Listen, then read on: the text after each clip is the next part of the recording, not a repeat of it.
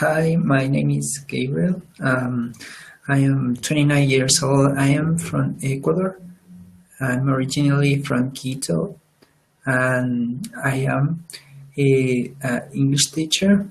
And I also, well, I speak Spanish, of course, and I like to teach English uh, in a fun way to other people.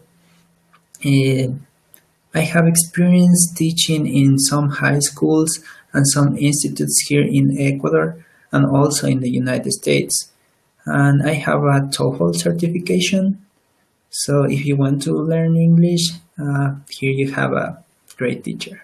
Bye.